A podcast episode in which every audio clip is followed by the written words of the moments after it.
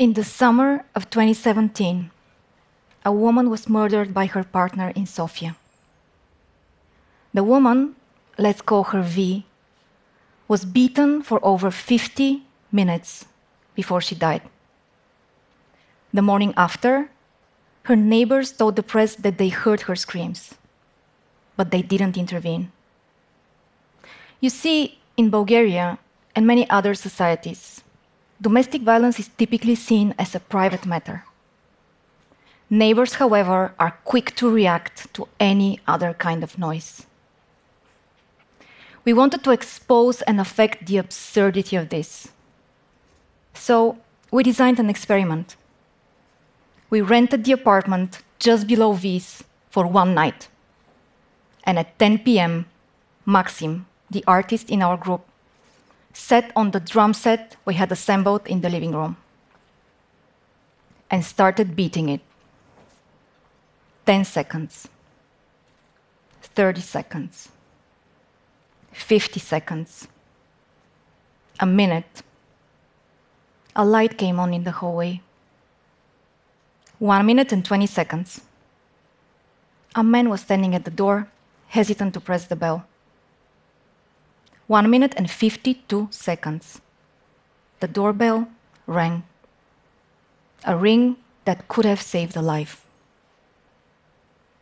Beat is our project exploring the ominous silence surrounding domestic violence. We filmed the experiment and it became instantly viral.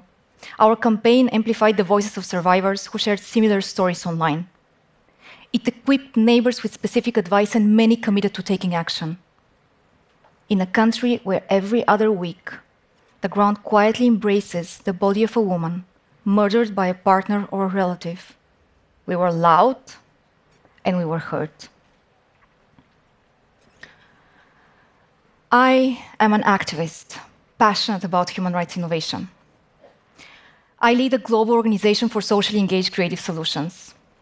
In my work, I think about how to make people care and act. I am here to tell you that creative actions can save the world. Creative actions and play. And I know it is weird to talk about play and human rights in the same sentence. But here's why it's important. More and more, we fear that we can't win this.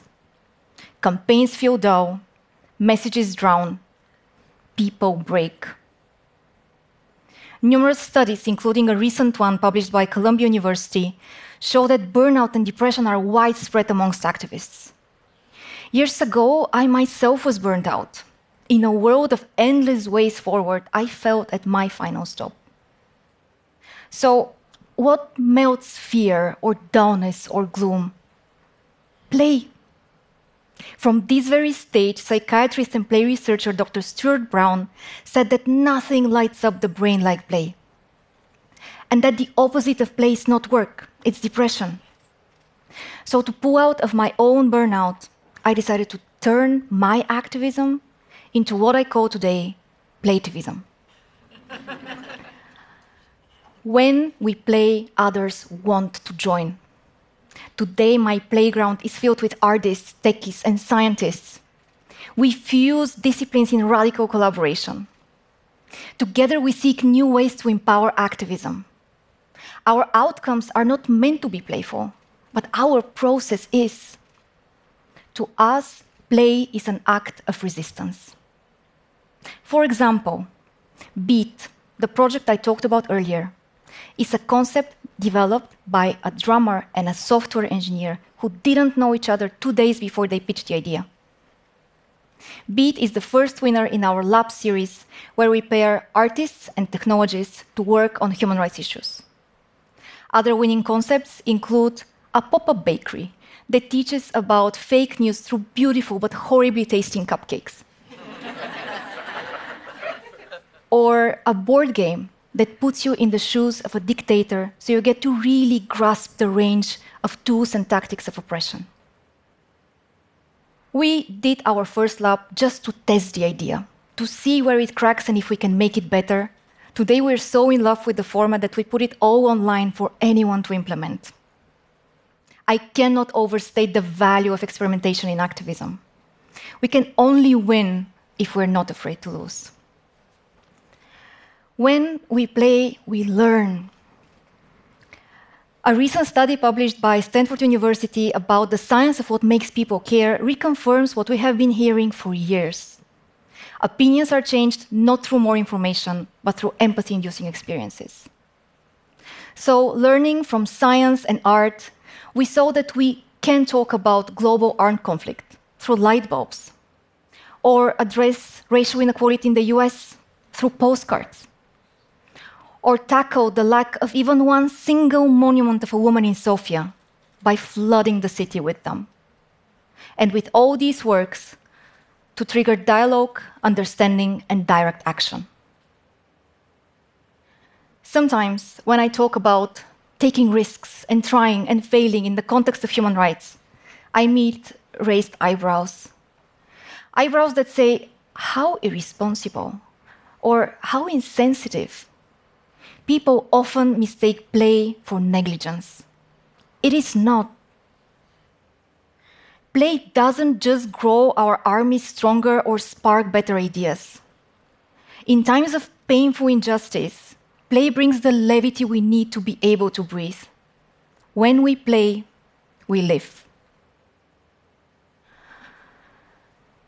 I grew up in a time when all play was forbidden.